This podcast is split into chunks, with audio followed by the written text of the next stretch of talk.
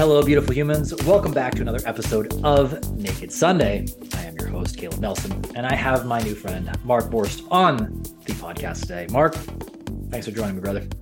Thank you for having me. My pleasure. And I don't know if you listened to any episodes in between our last conversation and today, but what I like to start all my episodes with is why I appreciate my guest. And the reason why I do this is because I believe as a species, as a humanity, we need to start telling each other why we love each other more. And I think that's a good first step on at least my vision of what I'd like to call world inner peace. Maybe we should all just know how much we care. And to that effect, I mean, our conversation, but when we got off that, I think I had to hop onto something else. I'm like, I could have just hung out with you for the next three hours because I mean, shucks, now I could do it again with you, you know. but to me, I'm at a place in my life where I want to be around people who are willing to just go there, be real. There's not the, uh, you know, the it's just real, it's authentic. And on top of that, you were sharing a little bit about how you even go about your business, where you're about really building a relationship and allowing it stages for it to grow. Because especially in your industry, you see a lot of people they sell real hot they sell you the kitchen sink and everything in between but it doesn't even give the opportunity for the the relationship truly to develop and build trust. And i really admired right. that. So i see both the authenticity and this truly altruistic integrous way of going about helping somebody else on their own professional journeys and their own professional endeavors. That's really meaningful to me. So thank you for just being you man. Well thank you. I appreciate it. It's the least i can do because hey, we're here now. So let's do this then, Mark. Uh, you know yourself better than I. So share with the audience who are you? Um, I've been an entrepreneur for quite a while, but I'm a creative guy. I'm a logical guy in the same body. Um, really kind of a strange mixture. A long time ago, I wanted to go to school to be a graphic design artist and draw comic books all day um, decided I wanted to feed my family at some point if I was going to have one, maybe have a roof over my head. So I said that might not be the best career path. Um, through a darted dartboard, wound up in the marketing side of things, and it took me about 20 years, but I was able to finally marry those two together in a business of my own. Um, really enjoyed doing what I do, and uh, I just really get a chance to meet a lot of really great people that people don't even know are around as far as businesses go, and find out how I can help them tell their stories. Mm it seems like so many people with that creative itch, especially like the graphic design and that kind of it, it always ends up into the marketing space because it, it takes somebody like like I don't my sister is an incredible designer. My father's an artist that artwork behind me, like he did that. Like it's just but for me to put like pen to paper and put something thank God there's tools like Canva and stuff like that out nowadays. So I can kind of like hodgepodge some stuff together, but it's it's so interesting when you when you have to bring blend the business side into the creative endeavor and that's a it's a very interesting meshing and that's that's so cool that you found that that way into that. What uh kind of tell take me on the path like how did you how did we get there? How do we how do you get there into to blend that business and the creative side together or how did i get to where i am today? Now let's go with how you got here today because i'm assuming we're going to cover a little bit of both in between that.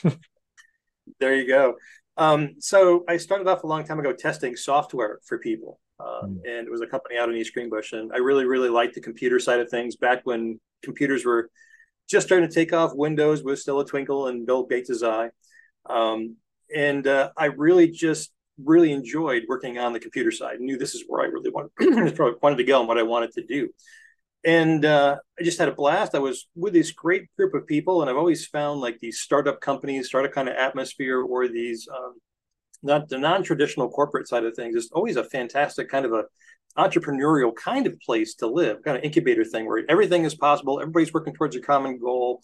We're all working really hard on it. We all have a vision and we're marching towards it. And I've always loved that kind of thing. So, in addition to getting to expand on the logical part of what I love to do a lot by going through and testing things out and trying to get things to break, which I found I was really good at, um, developers hated it after a while.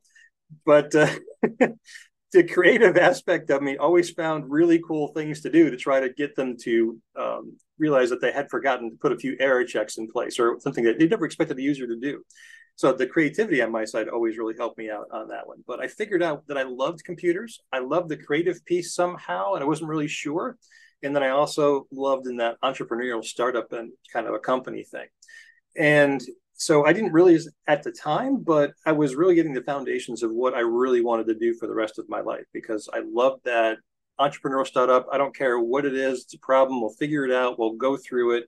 Um, but on the other side, way to be creative, also being on a logical thing, and just being part of something special, something new that the world hadn't seen yet, and King bringing it to market was just a real blast. It was also when um, this program was out called Aldus Photo Styler, and it turned out to be the thing that turned into Adobe Photoshop that everybody tends to know today. And uh, I really got my um, feet wet and graphics at that point with this particular company. I got to know all the different graphics file formats. I know them inside and out. I got to work with AutoCAD all day.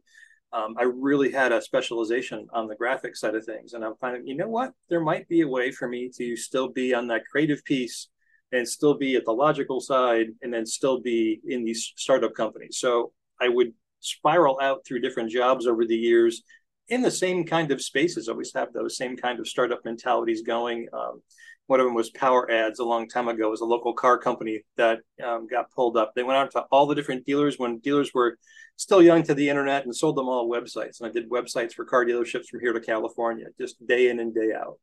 And that's how I taught myself HTML and got myself going on the website of things. So another tool in the toolbox. And uh, got to work at an ad agency a couple of years after that. And then working with them as their interactive services director and uh, got to work on brands like Visa, MVP, um, RPI, and just really seeing how the creative aspect really goes on the business side and the marketing side, how those two get meshed together. And it was just infinitely fascinating to see how many people are involved in all those things you don't see the art directors or the creative directors or the graphic artists or the programmers and they all kind of work together in concert. It's just amazing to watch the agencies pull that stuff together. And then as you and i talked when i first started getting going i figured out at one of those meetings one day that there's so much overhead that goes into all of those projects that it really makes it difficult for regular sized businesses small medium ones to get the marketing help that they need to get to the next level and uh, I realized to myself, you know what? There's an opportunity here. And I hung out my shingle and started doing it part time after work. And then a couple of years later, I wound up hanging it out full time. It'd be my 14th year in December for doing this full time as an actual business for myself, helping out small, medium sized businesses. 14 years. Wow. Yeah you know, I'm at a place now where like I admire anybody who takes the leap into owning their own business and can stay in it past three years. Yeah. Hell, yeah. one year. It ain't easy. Yeah. No matter what you slice it. You know what it's like. Shit, yeah, man. Like yeah. What I think what I started hearing in some of your story there was you know, you, you set out on one thing and then you start to realize there is a lot more to just doing that one thing than just doing that one thing. From learning how to interact with so many other people to integrating systems to i mean you're essentially speaking different languages. Like you said you learned your you taught yourself what html i see that stuff in my head starts to spin. I'm like nah i'll find my buddies who are good at that you know or one day chat gpt will write it up real fast for me. Like this is kind of maybe the basic yep. layout for me. Um I got to connect you with a, a, very dear friend of mine. His name is Jack McDade. He owns a company called Statamic. Um, I was just out at their, uh, they called it Flat Camp, and it was a retreat. So much fun. It was. I was the only dude there, only human being at all, who really didn't know a thing about code or anything. Everybody else there, I was like, "Thank you all. Just like treat me with kid gloves, guys, because I'll talk health and wellness, but I cannot talk any of these things." But what I was hearing similarly, you, I think you jive with this community in general, was this like this very deep empathy side too, where you think absolutely like that graphic or pardon, um, kind of the coder mentality, very black and white, harsh energies, like it is or it isn't. Yeah, but like when you bring in like how do we make it creative? How do we make it palatable? How do we speak to the consumer in a way that's meaningful? There's so much more depth behind that That's yes. kind of what I was hearing there. Yes, absolutely. Absolutely. Everything always starts for me because you have this blank page and a blinking cursor. And what do you put on it? and uh, or you get a big white sheet in Illustrator, and what am I going to fill this thing full of today? So it's kind of like solving a mystery. So you look at, well, who's this person in front of me? Who do they try to go after for their clients? And what are they trying to do? Who are they trying to help? So, and then of those people that they're trying to help, what's their common phraseology? What's their methodology? What are their emotions behind things? Why do they tend to buy? Why would they buy from this company versus somebody else?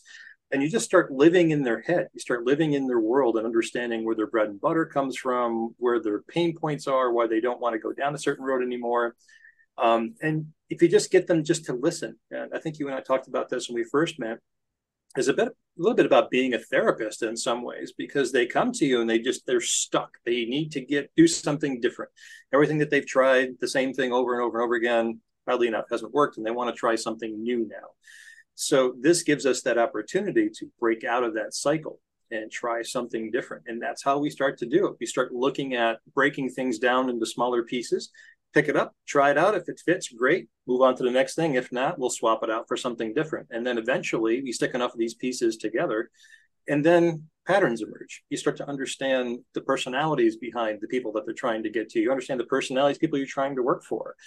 And as that all comes together, you get that voice of the customer you get that voice of what they're who they are what they're trying to be and what they want to be and if it's not quite what they're trying to market themselves as we help them try to shift that culture internally um, if you really want to change this is where it actually has to start as always from within so once we get all those pieces together, it's not usually just a website that gets done. We have a different corporate thinking, a different corporate mentality, a different direction to march in. And then it really kind of helps the company out because they feel empowered that there's something new. There's it's going to be something different this time. Probably the same thing with a lot of your fitness clients that came in. I'm making the choice. I, I know this is going to take work on my part. I know this is going to be hard. I know it's going to suck. But at the same point, I'm tired of being the same way I was and I want to do something new. And those are my favorite kind of clients to come out and work with. The ones that are invested in the process, that know it's going to be a little bit difficult, but at the same time are hopeful and really optimistic about what the change is going to bring. Mm-hmm. There's a couple things that just came through for me there, especially when it's this. I've looked at coaching a lot now, especially more. What's the word I want to use? I'm going to call it deep coaching, but you, you spoke to the inside piece. There's a big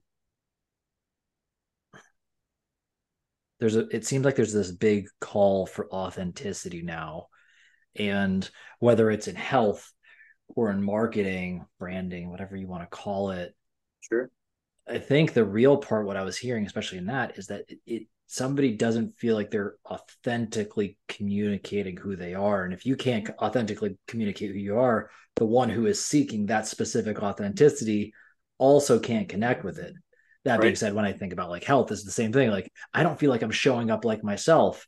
So how can you sell with confidence if you're an entrepreneur? How can you go on a date and be your true self and set boundaries or or or any of those things, be confident as a leader, whether it's your family or whomever, if that true sense of self and understanding internally, of course, replicate it externally, if that doesn't line up, it it, it really cuts you off there. Absolutely. So that's what I was hearing. That yeah, yeah, absolutely.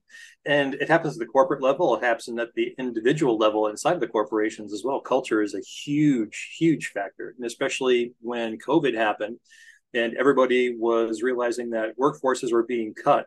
And at the same time, the same people that were still around were getting slammed with three or four additional jobs to do at the same time.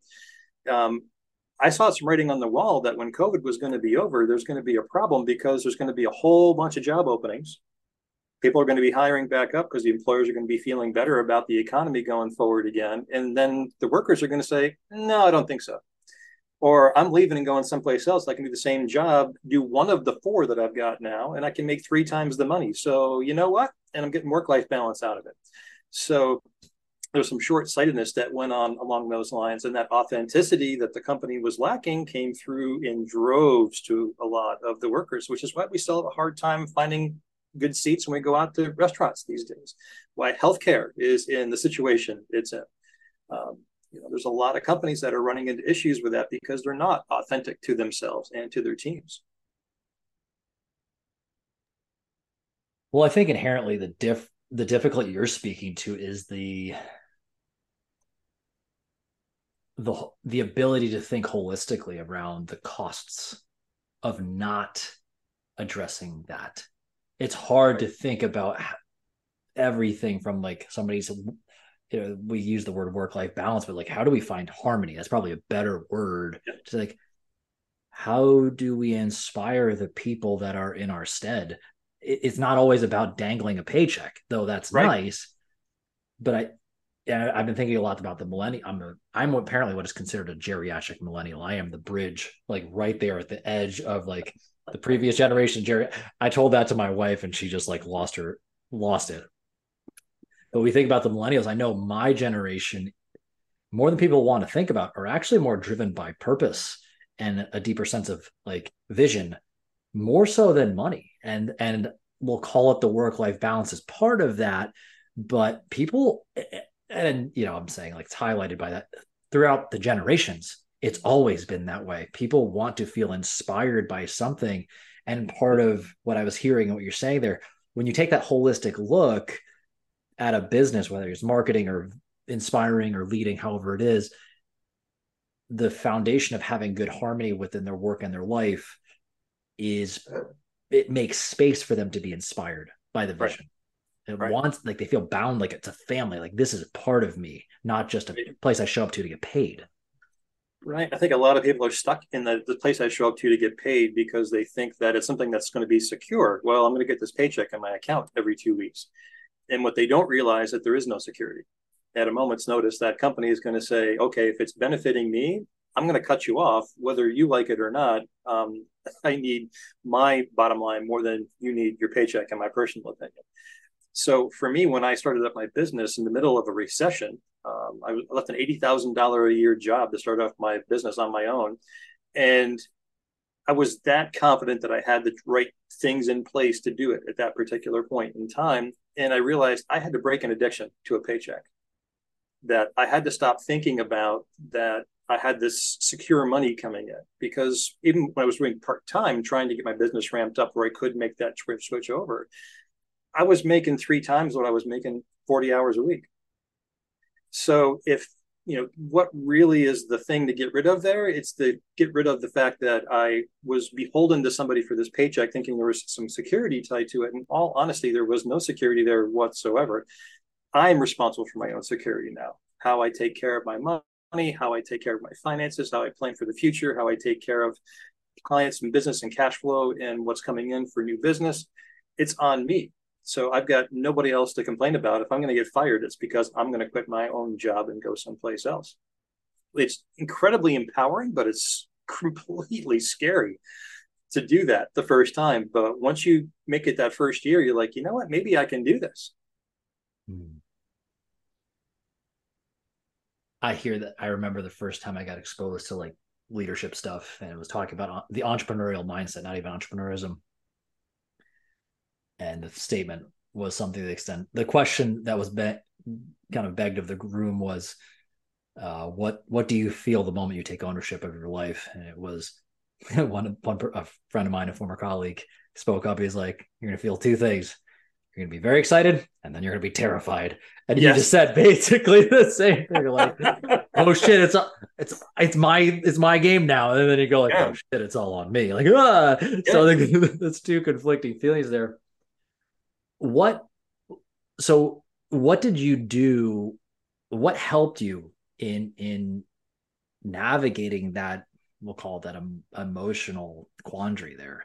That that that little moment in time where you're like oh shit how do how do I sort this out? Breaking that addiction and of stability and comfort from the financial you know, or I mean we should really say perceived stability right. to fully embracing and, and owning that that next phase. In the beginning you know most people face things like imposter syndrome and it's like i, I don't fully believe it because maybe the paychecks are not as consistent or whatever the thing is yeah what, what did you do to help navigate that storm there Well, um, like I said, I didn't start this. I just didn't quit one day and then hang my shingle out and try to go out and find clients. Didn't happen that way. And I had no illusion that it was ever going to happen that way. But I knew when I was working for this job, I had um, that I hated the job. I would sit in the parking lot and try to screw on a smile after lunch and just work myself up to go in and put in the last four hours of the day. And uh, I just couldn't do it anymore. I dreaded Sunday nights. Um, I really was just in a really bad place mentally. And I knew it was affecting my work. It was affecting me at home. And uh, I drove into work one day. I usually listen to audiobooks on the way to the road, and I turned it off. And I said to myself, you know what? If I could figure out how to find new business, if I could figure, because I was terrified, I had no idea where I was going to get clients from. If I could find out how to get a good lawyer to help me figure out contracts and to get myself straightened around, if I could find an accountant that would help me not be in the poorhouse and help me get taxes and not get audited, um, I think I could probably do this. Maybe there's other things I don't know, but maybe what I need to be doing is asking myself those questions. If I was a business, what would I do to find those resources? So I get into the office that morning and I fire up my computer and get my hot chocolate. I'm reading my usual websites of the day and open up the Times Union website. And on the front page, there's this guy named Dan Moran that had an article that said, if you can't find the job you want in this economy, have you ever thought about hiring yourself? And it was all about becoming an entrepreneur so as I was reading it, it talked about, well, if you're going to be an entrepreneur, what do you have for cash flow? And then how are you going to figure out your business model? You know, how are you going to get paid? And how are you going to take care of getting your accounting done? How are you going to take care of doing your lawyer bills? And what if you had a business coach to help you string all those things together? If you're thinking about it, give me a call. So I emailed them that day and I met with them the following week. Within 30 days, I was out on my own. Wow. So when I met with him, we went over all the individual pieces of where I was, what I've been doing on my side business, and there's another critical piece that happened in the middle there too. Um, so in the process, when I was talking to Dan, about 15 days into talking to him, one of my side clients came to me and said, "You know, what if I paid you for 20 hours of work every month on a retainer? How much would you want?" Um, I don't care when you do it, morning, noon, night, as long as the work gets done. I'm a happy guy. Is there anything else you want? I just want to lock you up and I'll put a contract down for you for two years. How's that sound? Okay. I, I guess I'll take that on, right? Oh, I, will see if I can work. well, the next meeting, I go into Dan and I said, uh, Dan's like, well, you know, so at one point, maybe beginning of next year, we'll sit down and we'll start talking. This is in October and uh, I said, "Well, what if I told you I wanted to do it in the uh, beginning of November?" And he said, "What?" I said, "Yeah." I said, "Here's the deal. These guys at NY Wired want me to get down there, and they want me to, to do 20 hours." And he says, "Well, wow." And then I don't I don't know what to say. And I said, "Well, actually, there's one more thing I don't need to worry about anymore." He said, "What's that?" And I said, "Well, they also offer to pay my health insurance for the next two years." Yeah, so if you were waiting for an opportunity like lightning to strike a bush in front of you, say this is the time. This was the time. And uh, at that point, Dan said, "Well, this is a fantastic story. I have some friends at the Times Union. Let me get you an article in the paper about your story and what's going on." So not only did I read Dan's article in the paper, I became the next article he published the week after, like a couple of months after. And uh, I was sitting, it came out on a Sunday morning, and then I was sitting up in my office, and my email was just going crazy with people from the article just wanting to talk to me. I had 28 people contact me that morning. I signed 21 of them as clients in the next two weeks. And I took off and went crazy ever since. What a cool story, man. Some are still clients to this day. Really? Yes. Wow, that's amazing you know, I think what I loved in your story is, you know, everybody's got this burn the ships mentality thing right now. And it's, I get where it comes from. People think of like these wartime analogies. I gotta get somebody to move, but the the thing you said is like I took on some side clients. I did a little extra. You you were preparing yourself, and you had essentially a base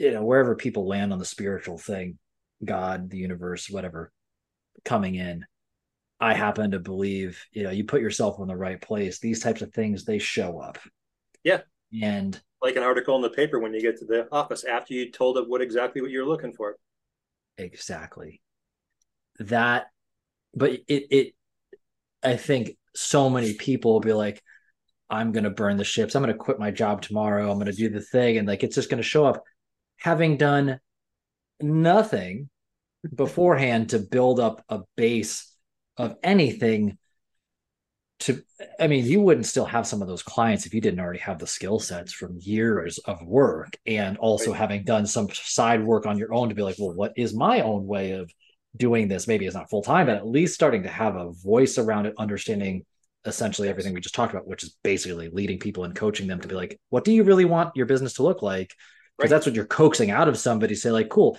now as my dog wants to have his voice heard over here come here bud i don't know if you can hear him come here i got a treat for you bud speaking of the authentic voices his comes through all the time there is no doubt about it um my wife took a video of me recording a podcast with him like nipping away at my feet the other day. I'm going to show that one. I'll be like, here's my actual podcast co-host over here. Going back to what I was saying about that, I think it's so important that people hear your journey into entrepreneurship. It doesn't have to be what everybody else thinks it is, where right. there's this catastrophe strikes and then I figure it all out, as opposed to no, I prepared for the future. There's nothing wrong with thinking ahead and building. I, there's some weird thing around like glamorizing people have to crash and burn. And I'm right. happen to be one of those people who has gone that path a few times, like burn myself to the ground in some way, shape, or form to climb out of a hole that I didn't need to dig in the first place. Um, I think that's so wise, and I love that that example is there of course then all that abundance shows up on top of it but it's because that that that uh what's the word i'm trying to think of uh that compounding interest over the mm-hmm. years really putting in the time to really understand your craft and doing doing the extra work to understand the craft of building a business in a small incremental way and then and right. then ultimately asking for help from the opportunity in front of you which is it sounds boring but it works really well and it's really exciting when it works out well like right. it does and a lot of it to me it's i've always had experiences in my past where i've had something seemingly catastrophic coming down the road. Uh, you know i was going to burn out of that job and be gone and be fired one way or the other or i was going to leave. Either way i was on a clock. I knew it. I needed to get out. I needed to change at that particular point. But there's been a lot of times in the past where something like that has been coming up where something is just monumental. There's a there's a crux a nexus point that's coming up that i know i need to get past. And we all get paralyzed by those. We can't see beyond them. One of my favorite quotes in the matrix is we can't make decisions upon things we don't understand yet. So you know not understanding where some of those things were all i could do is to step back and say you know what? I'm just going to let the universe take the wheel and i'm going to trust that at the right place at the right time i'm going to have exactly what i need. And i don't really know what that is yet but i'm going to tell myself now that every day i'm going to find out something new until i get closer to that. I'm going to be the blind man working my way around the elephant trying to figure out what's really going on there. And i'm eventually going to get there. And when i do i've got my laundry list of things to ask for. And when i'm really clear on that those things kind of not even appear. They've always been there. I just didn't recognize them. What makes so those opportunities tend to be right there, right? Um, so it's always been a thing in my always upbringing. My house is the whole manifesting universe thing, and just nothing is too big to ask for. You know, don't limit yourself on things. Always try to be breaking through and perceive prism, and uh, in your mind about what you can and you can't do. So to have that in my back pocket really was a huge help to me on the entrepreneur side.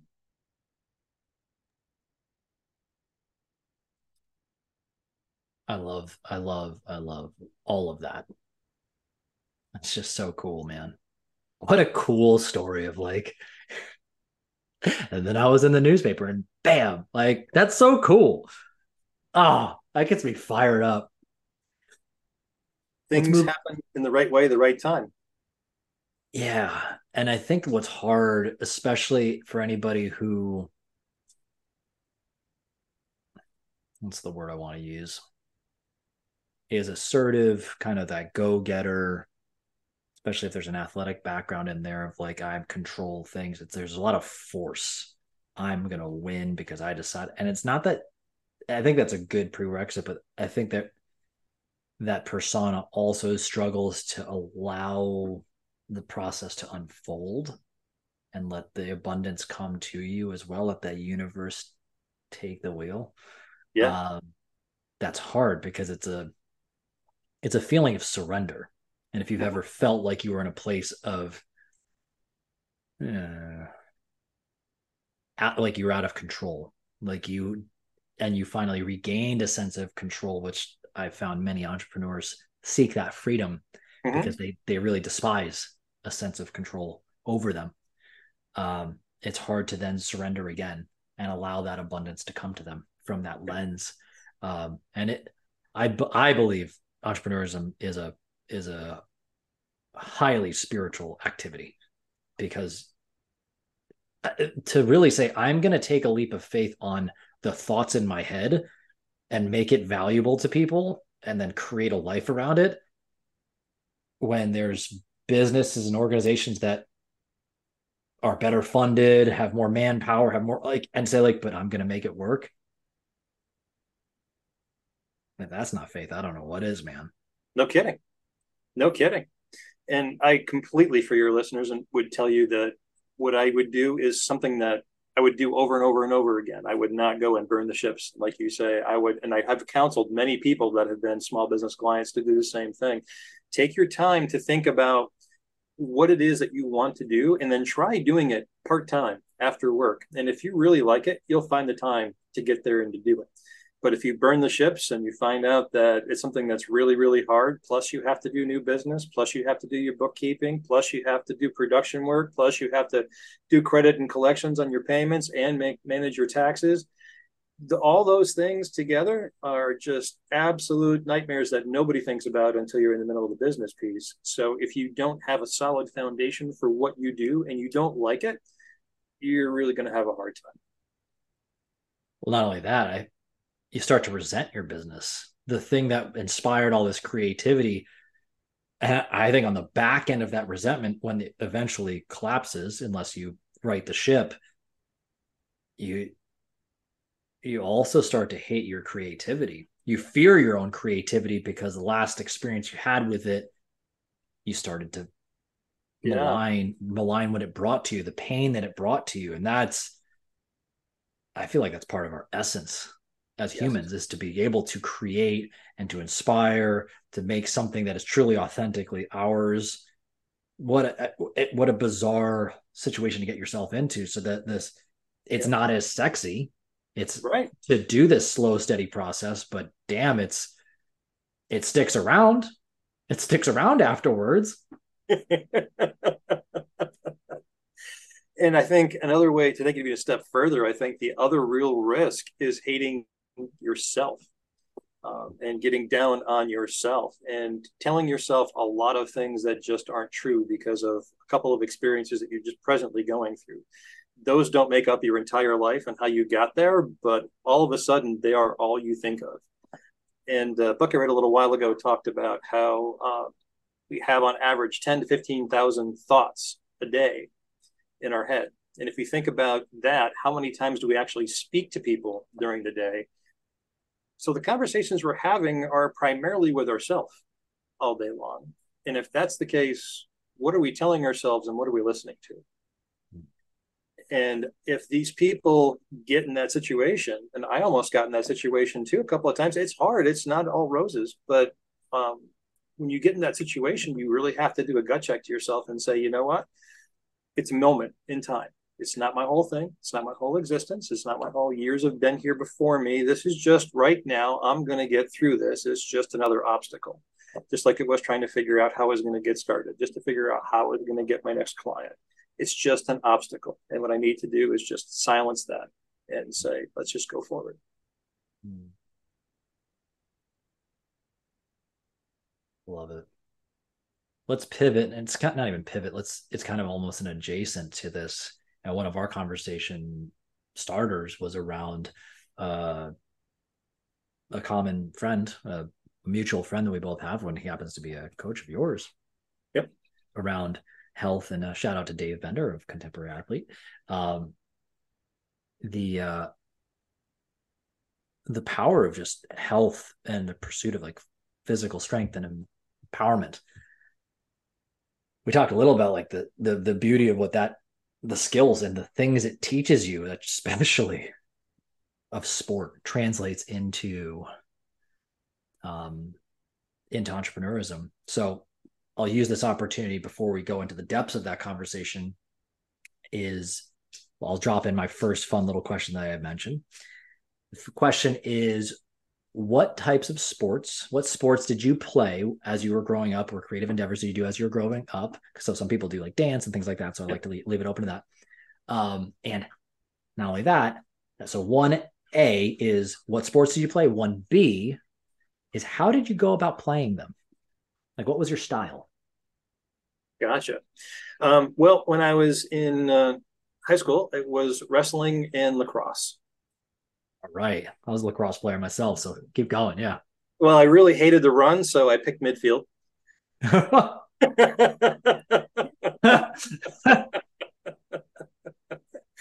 and uh, I realized I really should have gone for the long stick and stayed in the defense side of things. But um, it really taught me to put myself into a place where I was uncomfortable and see what I could do with it and turn it into something I actually enjoyed running from end to end after a while. I got to enjoy running after a while when I got into doing that. Um, so that was the 1A question. And how did I go about doing it? Um, I always looked at the team aspect when I was on the lacrosse field and the fact that I was just a cog in it. I wanted to watch out for my teammates' backs, but I also wanted to look for opportunities that were happening, what I can do to make a play and to get things going forward. So always on more of the team. What can the team do? What can I do to make the team better? What can I do to support my teammates?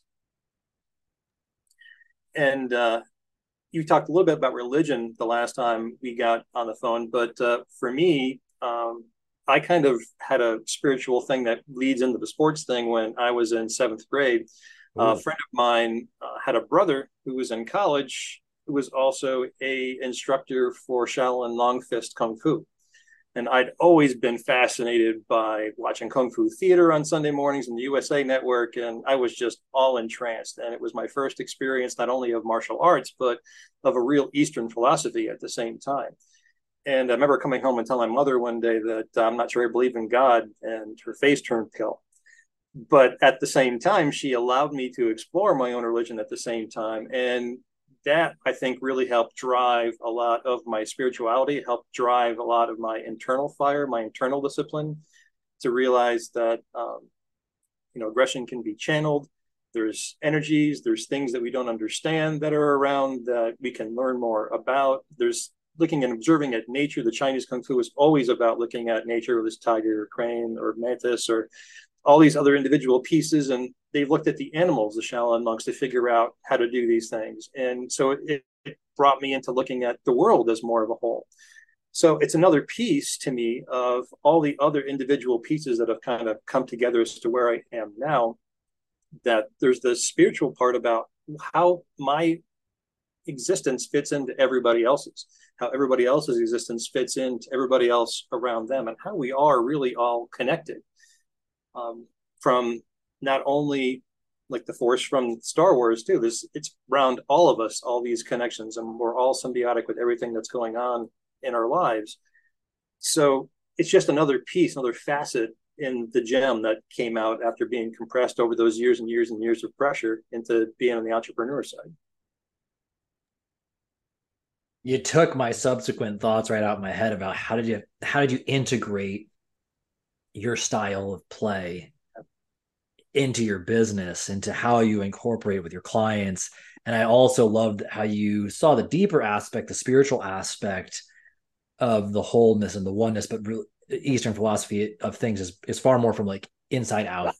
Yes. And there's my dog again, inside out. Ty, come here, buddy. I got more treats. uh, wow, what a unique take on that. I played middie too. And in all my sports, I played a little bit of offense and defense. So it's the you. I, I love how you brought out the idea of I got to protect the team, but I also need to seek the opportunity to grow as well, which is is the idea of knowing how to facilitate both offense and defense.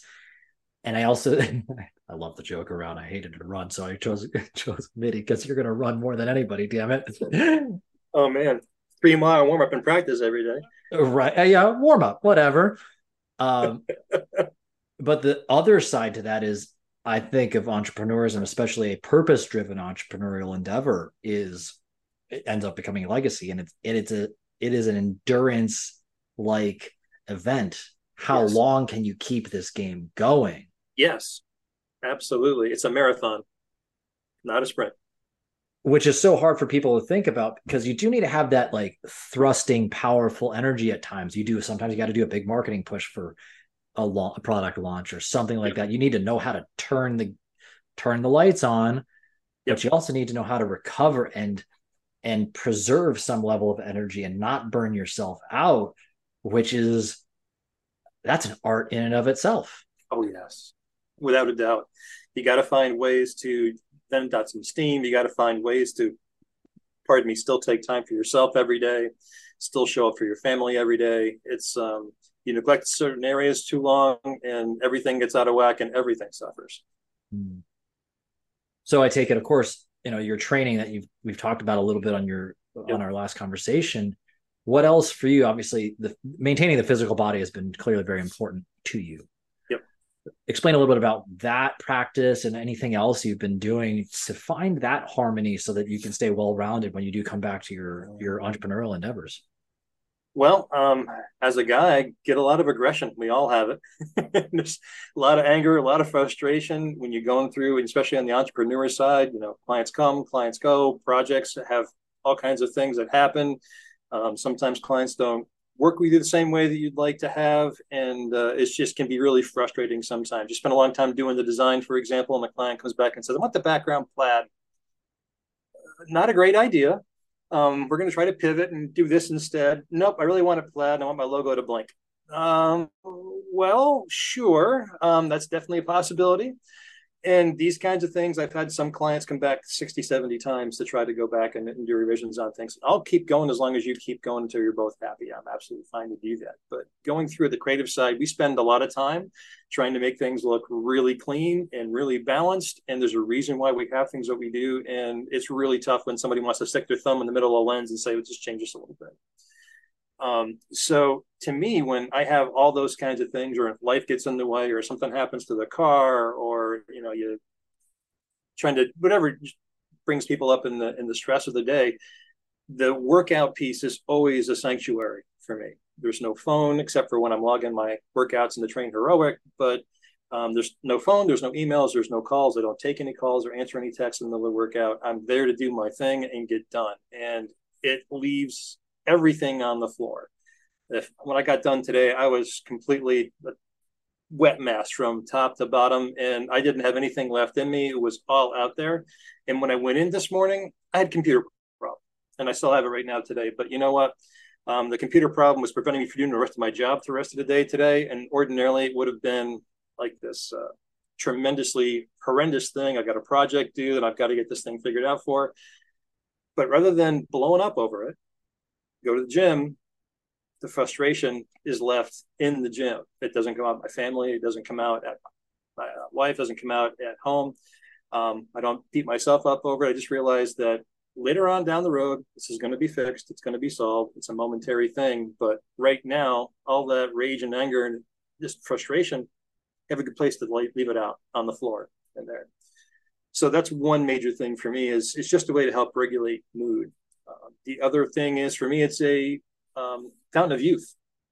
Um, I'm 54 years old, and I am lifting weights now that when I was in high school, I never thought I'd be able to touch. Um, I can't believe that I do what I do every day, and I'm just grateful and happy that the universe has let me do that. Um, squat, deadlift, bench press, kettlebell swings, you name it. Anything my coach throws at me in the morning, I feel confident I can do it and get done. Um, some days he gives me workout that's really hard, and the best part for me is figuring out a way to get it done. Um, chip away at it helps me get that mental fortitude. Um, that no matter when I think something is really hard, my coach thinks I can do this. So okay, I'm going to give it a shot.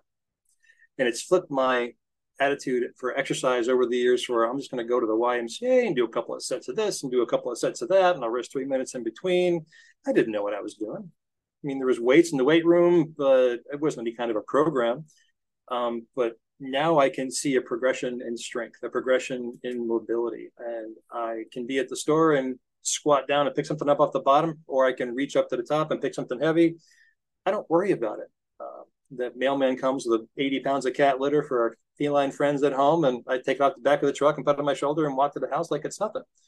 So just to have that kind of empowerment um, that nothing is really going to affect me, I can pick anything up, do anything I need to, and move and feel healthy um, is an amazing thing. One less thing to worry about on the entrepreneur side. well, that's I think what you just said there at the end is so important. People don't think about the cognitive burden of having to make let's call them survival based decisions all day long and deciding like am i strong enough to pick up this you know jumbo size toilet paper whatever. I don't know why I'm using that, but like, you know, people buying all those things in bulk. Some people look at that and they're like, I'm terrified because I'm going to blow my back out. Right. You don't, that's not a thought in your head. There's like, yeah, yeah, cool, move on with my day to the next thing. It's not an another obstacle to work through. And you're mentioning, okay, I have this project right now, but the cognitive burden of other things that would weigh some literally, I mean, pun intended, weigh other people down is not there for you. So the the speed to actually sitting with the discomfort of problem solving something that affects your livelihood that's there. It's one less thing to have to account for. And you can see why you're able to show it more confidently in these other things not to mention you're practicing other problem solving yeah. in a space that's more like a game and it's play than it is than it is like oh my god if i don't do this i don't eat today or whatever. Right. That that's that I see that those two things there using like stoking that curiosity in another place and that creativity in another place it translates into your ability to think outside the box in another absolutely absolutely yeah. let's pivot to the second question then desert island movie so you have one movie or and i've adopted this adapted it to this or it could be one TV series, show, whatever, that you can watch for the rest of your life on a desert island? What is that show or series? Show or series? Um, I would probably say if it was a show, a movie, it would be Shawshank Redemption. Oh, okay. It's a series, it'd be Breaking Bad and now I have to know why for both because excellent choices. I mean, anybody who would disagree as those being great choices is crazy person. But I got what what about the movie or and the show individually? What draws you to those? Well, my wife always says that the Shawshank's Redemption is so depressing, and I said, "Well, yeah, but it always depends on where you stop the story." Mm-hmm.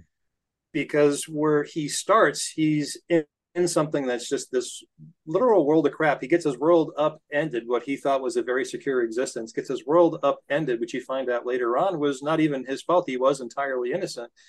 But he made incredible lemons out of what was done to him in there and was single minded of purpose to figure out how he was going to solve it and then carried through on.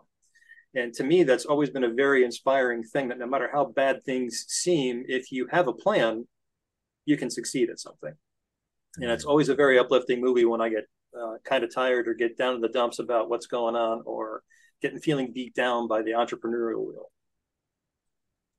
Very, very cool response. I love that movie. I haven't watched it in a while, but I'm due up. What about uh what about Breaking Bad? For Breaking Bad, um, it kind of goes back to when I read Mary Shelley's uh, Frankenstein when I was in high school, and realizing that the monster in Frankenstein wasn't the monster monster actually was Dr. Frankenstein himself for doing what he did in the first place. So the book actually was all about how he went through in all of these great intentions and then went down this wrong path and then created something that was just so incredibly horrible. Um, and then didn't want to take any responsibility for his creation, and his creation came back to bite him in the butt. So Breaking Bad is along the same lines. I've always loved I'm trying to understand with all these crimes and true crime stories and things you see on TV a lot is how somebody didn't wake up one day and decide to be a murderer. They didn't decide to be a bank robber. Something drove them to do that. So what actually happens in our psychology and our just their psyches on a day in and day out basis that do that. And to watch this little unassuming uh, chemistry teacher figure out that he could cook meth because he needed to pay his cancer bills for his family, and then just watching things just go crazy from there um, was kind of the same parallel to the Frankenstein book, in my particular opinion. He became Frankenstein, created his monster, his monster came back to bite him in the butt. But it's kind of wild to watch in degrees how we don't realize and pay attention that we can go either in a good direction or a bad direction or kind of wander. So it was always a good reminder of what to do and how to realize when things really are bad and when to pull back. There's some cool lessons in both the things you shared there.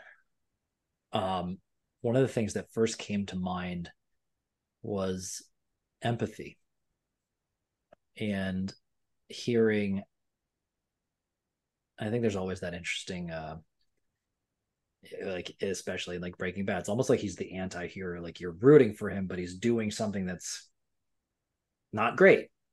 Right. And what an interesting conflict internally you have to rectify in that. You're like, why am I rooting for the essentially this anti-hero situation here?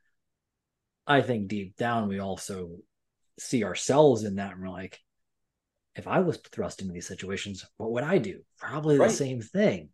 Right. And my hope from just in this own reflection is that it's so easy to very quickly judge people for the circumstance that they're in. Mm-hmm. And it's not to, um,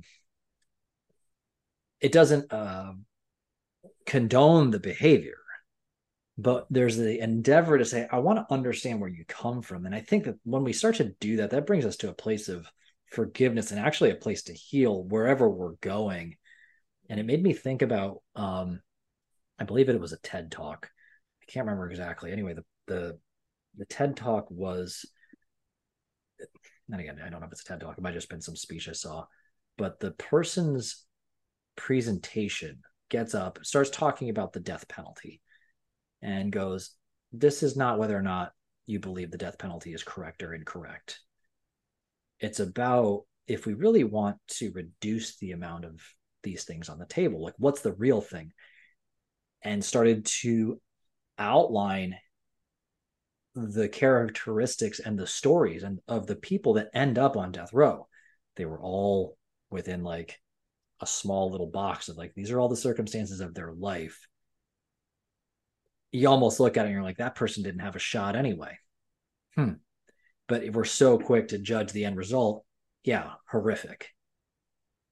But if we as a society, it, it's too easy to be like, well, it's not my fault. Right. But as a society, what have we not done to step in to us? Like, where do we actually need to step in, and where do we need to be aware of how we're impacting the lives of others as a whole?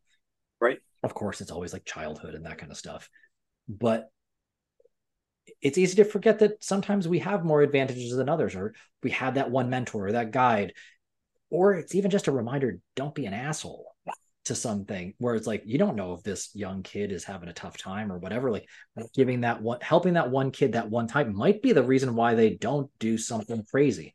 Ty come here bud. I got a treat. Um i think that that perspective you shared about the shawshank pardon um, well, in some ways, it's also the Shawshank Redemption as well. Like, also the personal accountability. Like, I'm going to make the best of a bad situation. I think there's the two sides to that. It's like, right. Yes, empathy for somebody else, but also you get to do with the hand that you're dealt what you choose.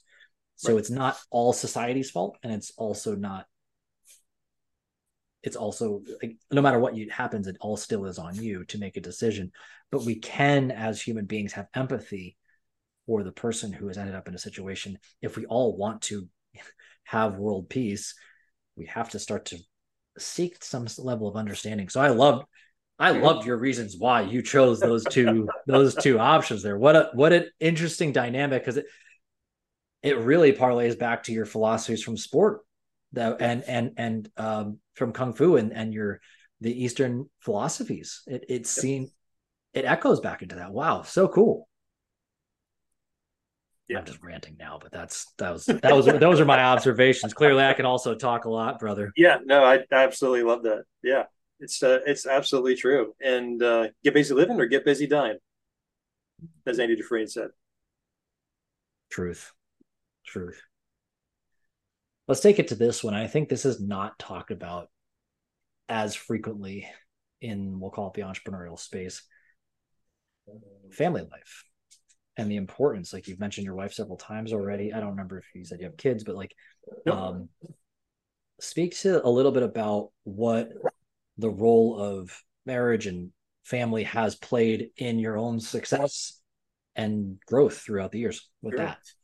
Um, so this is my third marriage, and uh, it took me three tries to get it right, but boy, did I!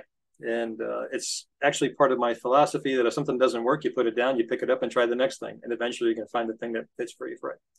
And uh, my wife and I found each other late in life, but uh, really, really happy that we did, and it was right around 14 years ago. Um, so yeah, not only was I leaving a really good paying job in the middle of a recession, but I was also getting married and starting a new life with somebody else who recently had lost her job. So talk about faith in the universe. Let's go. Um, yeah. yeah.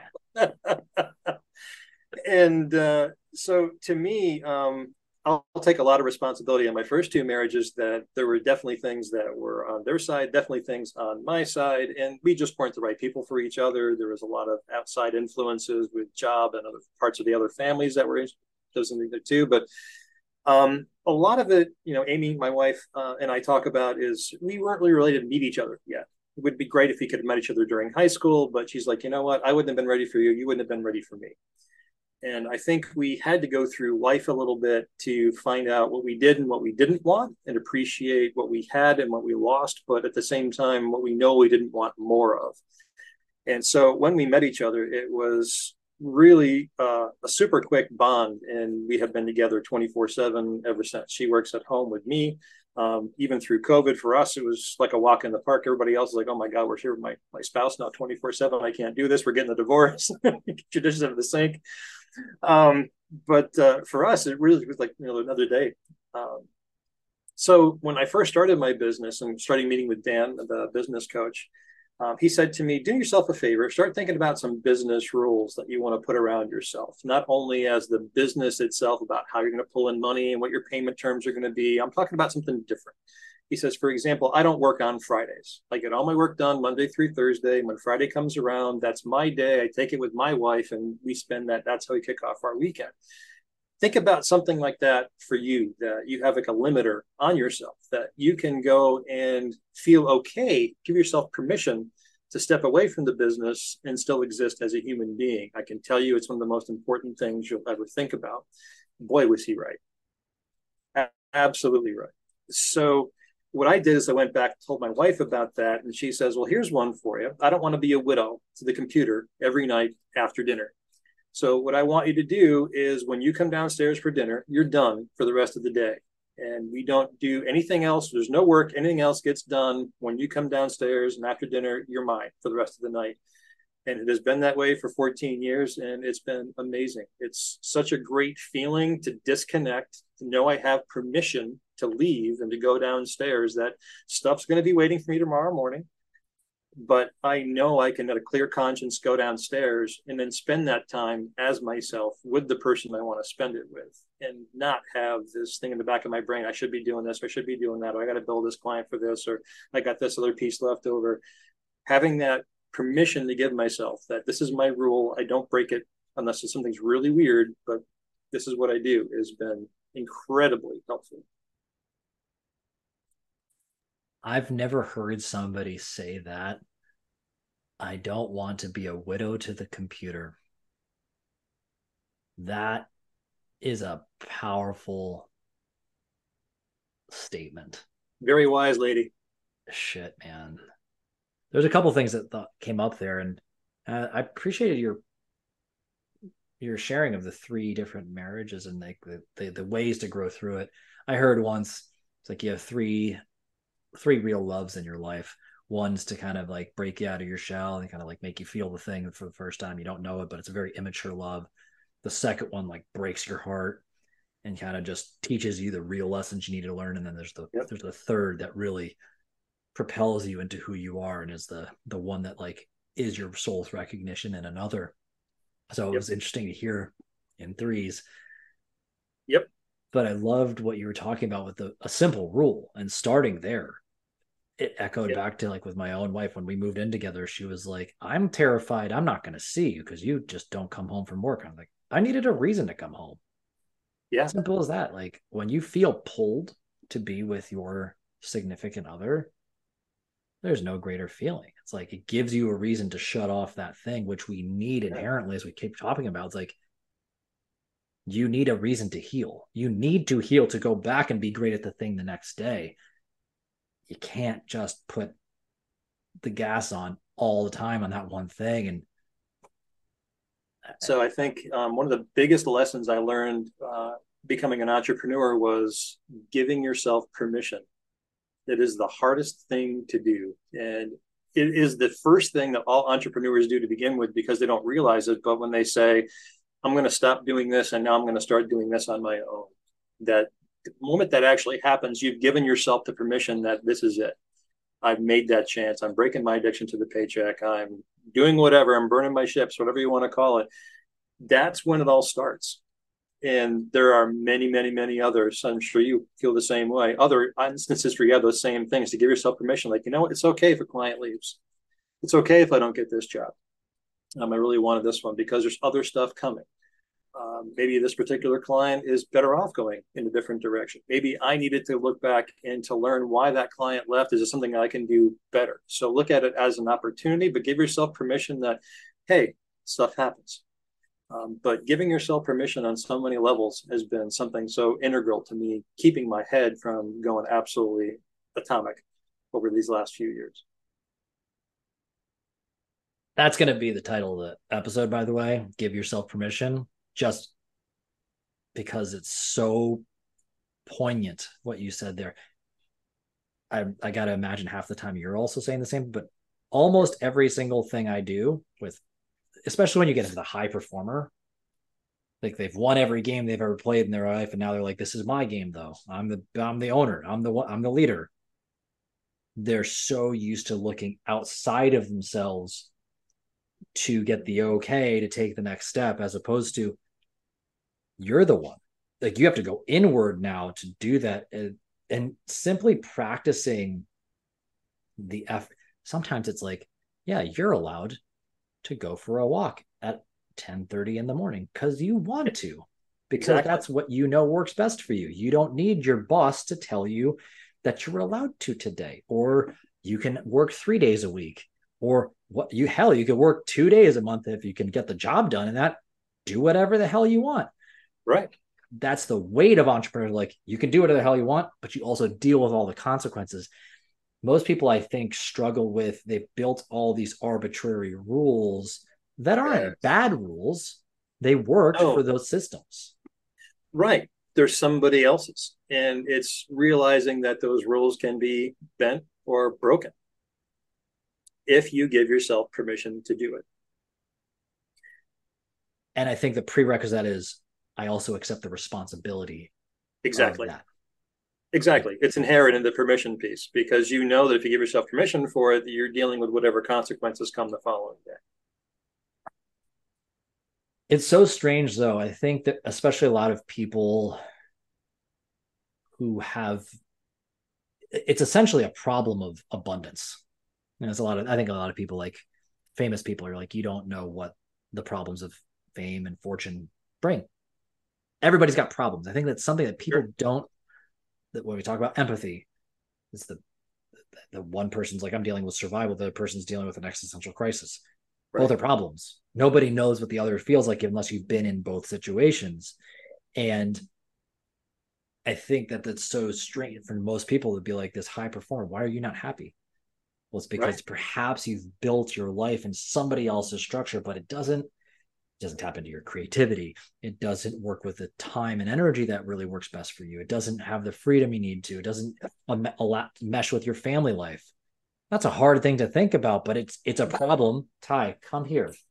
You can't have your dog barking at you while you're doing a podcast. Like are you allowed to have that? That's the other side of it. Ty is welcome anytime. Ty is well. I gotta, I gotta bring him in a perch. Part of why I want to start having podcasts in person more, like face to face, not like because I just like hang out with people face to face, but I want to be able to do something. Is like the dog will be there and he knows all his friends are there with him. So he's like, I don't, I get it. Like I can, I can get love from two people now instead at the same time. If I was there with Ty, we wouldn't get anything done. I love dogs. So you know what? Well, then we have to get together soon and just do that. that'll be that'll be fun. That'll be a lot of fun. I'm taking a look at the time and I want to still get to our final questions. And I love where sure. we've gone for so far. We've talked about prison, ironically. well, this yeah, this is gonna be good. So this is a this is I guess would be 3A, 3B. Third question. What's your deathbed meal? And 3B, who are you sharing with? Uh, well, sharing it was easy, be my wife Amy. What's it going to be? It'd be a good question. Uh, you know, my I, years ago it'd be a different story, but now my ideas of food have gone such in a different direction after all the training over the years. So I really don't think about food as something as a reward anymore. Um, if I had to pick, it would probably be. Um, I can't pick the same thing I have for breakfast every day. My wife would kill me. But, but I could eat literally the same thing every day and be happy. It's three eggs and uh, two pieces of bacon and a half plate of spinach. But um, probably say I make a um, chicken tortellini that uh, with pesto that is really, really, really good. It's one of the things that my wife says that she fell in love with me over. Um, I taught myself how to cook years and years and years ago, and uh, it's a really delicious dish. Well, I like where it's kind of the hey, it's part of where the relationship and the love came in yep. and and all that. I will share my reason why I asked that question. So actually, I haven't. I'm going to start sharing the reasons why I do this pretty much in every episode. So the sport we'll start with the beginning we'll finish with the end if you haven't noticed there's a bit of a sequence as to why mm-hmm. sport it's always about looking at our past how do we play there's that childlike enthusiasm it's how we look at the world i didn't realize how important what play was when i was in college there was a couple of classes so i went to suny cortland they're one of the best uh, phys ed schools in the world let alone the country mm-hmm. and they talked about play so much I've always struggled with free form play. The idea of like creative dance and stuff like that. I'm like, what's the rules? I don't get it. Teach me the way. That is just not, it's not how I've been wired. Um, I want to know the process and how to win the game. Um, so sport, I think, is so powerful in that in the way we start to think creatively about our world and how we go about playing games. The middle one, I think about is like these are essentially our philosophies or the stories we see or potentially we espouse to live on our life. So why would you do it every single day? Because maybe that's how I look at life. And the third one, so I have a guided meditation I've done with people, and I call it "Who's holding your hand on your deathbed?" And it's the end.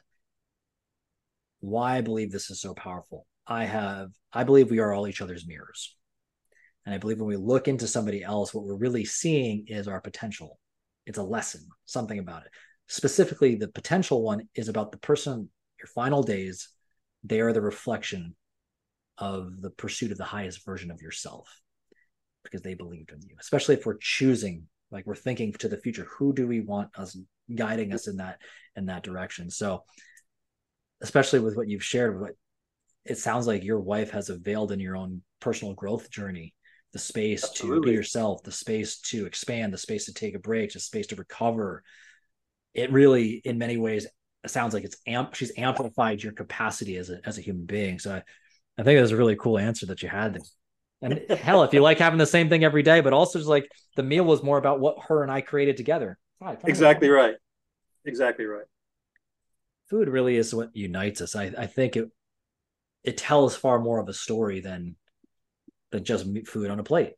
It's exactly it's right. so much of culture so much of human experience, so much of what we look back on. I just I think there's so much so much beauty in that.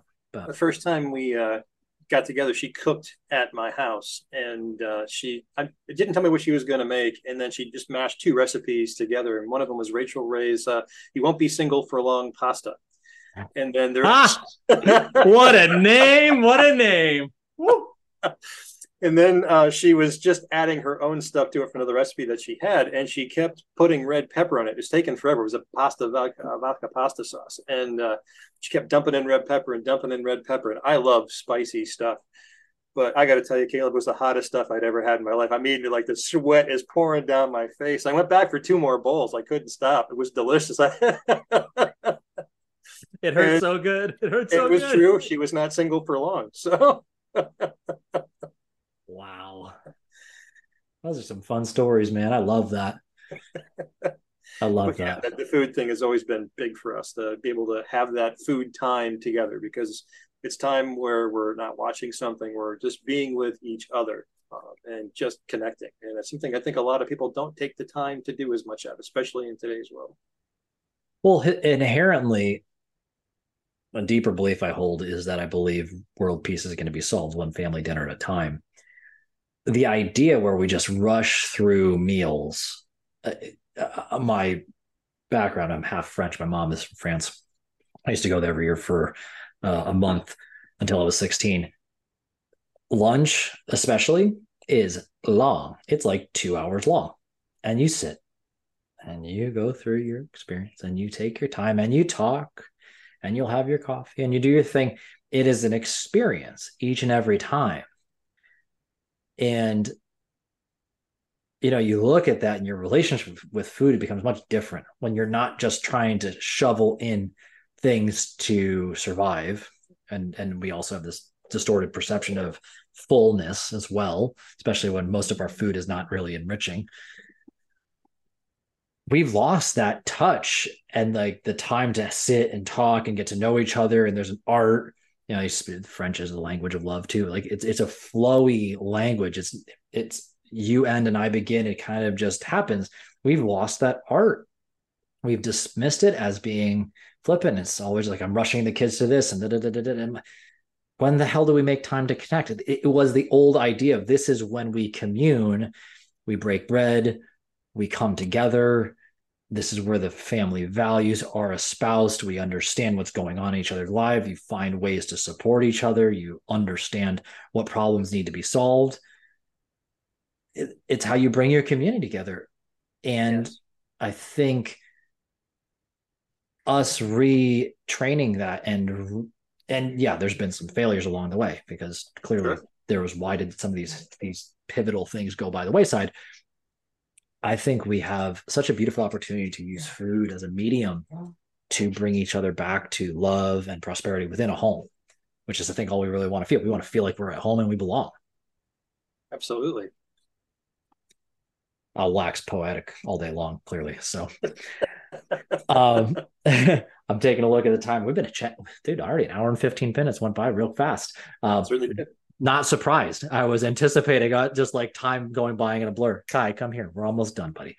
Um, let's do this. If somebody's listening, they're like, yo, I dig this guy's vibe. I like his philosophies. I think he'd be a great fit for where I'm looking to go. I want to bring out more of my th- authentic stuff within my business, what have you, what would be the best way for somebody to get in touch with you? Website, uh, rampantimaginations.com. I love making conversations and thank you. I love uh, just making conversations. I love meeting new people. I love the opportunity just to see what lies around the corner that I don't know about in a particular area. Mm. That will be in the show notes, everybody. So don't you worry if you didn't get that the, that fire name don't worry, it'll be there. There'll be a link. Just go boop, just like that. And one of the things I love, which I think people should make note of, that I really let's part one of the things that I, when I was listening to how you spoke about going about your business, you start with an audit with people. So many people just try to sell you like I'm going to be your pro- I'm going to solve all your problems. And this goes with what I offer first. I do an alignment on with people. It's like I don't know if I can help you. Why? Because I don't know you yet. Exactly I got to look right. through that and when you're like oh i do an audit for people i just take a look at their stuff and like we start with what the real problem is that to me is integrity especially when that's not common with so many people and it allows the relationship to start where it needs to start and it can grow in a healthy in a healthy manner. It actually has a chance to start on the right footing because you actually took a look at what the relationship really was, at what it really needs to be, and, and you can serve from a place of integrity. So, any guys, any kind of relationship needs to start with an understanding of that. So you have an expectation to set together, and if you don't have a common expectation, it's never going to work. It's beautiful stuff, man. Any final thoughts you'd like to share? Any words of wisdom for the audience that you'd like to leave them with before we go? Just uh, give Caleb a shot. I think you uh, be a fantastic coach, and I'd be excited to work with you on my own on the other parts. But um, really enjoyed being on. Thank you for having me today. I didn't expect you to to pitch me on my own show, but I appreciate that. That was that was very kind of you. the Mark, I've I feel like we've known each other for years. Like it feels like you know, just when you know when you, you yes. certain things you hear, you just like it just lines up. And so, uh, shout out to Hillary for connecting us. Actually, Sharon and I just messaged yesterday, so um, I'm getting together again with her. She's lovely as well. If you've ever met her in person, she's just a doll. I got to get her on the podcast. But um, anybody she's ever sent my way, I'm like, oh, we're gonna be friends. That's for certain. And so truly has it has it worked out that way, my friend. So uh, looking forward to hanging a lot more. And um, uh, there's so many things that I, I hope people really dial into and listen over to several times in this episode that I think will help a lot of people avoid some pitfalls in their own professional journeys. Even if somebody doesn't become a business owner, somebody who's just looking to live more authentically like themselves, which in a sense is that entrepreneurial mindset that endeavor to be authentic and to be real, to take ownership of your own life. Like there's so many great things from your business perspectives to your health perspectives and to even just the marital perspectives. This is how you can grow and mature. So thank you for sharing that all that to and um, so again, everybody who's listening, go check out Mark, go connect, link in the show notes. Thanks everybody for sharing your time and your energy with us. And until next time, I remind you to love every everybody.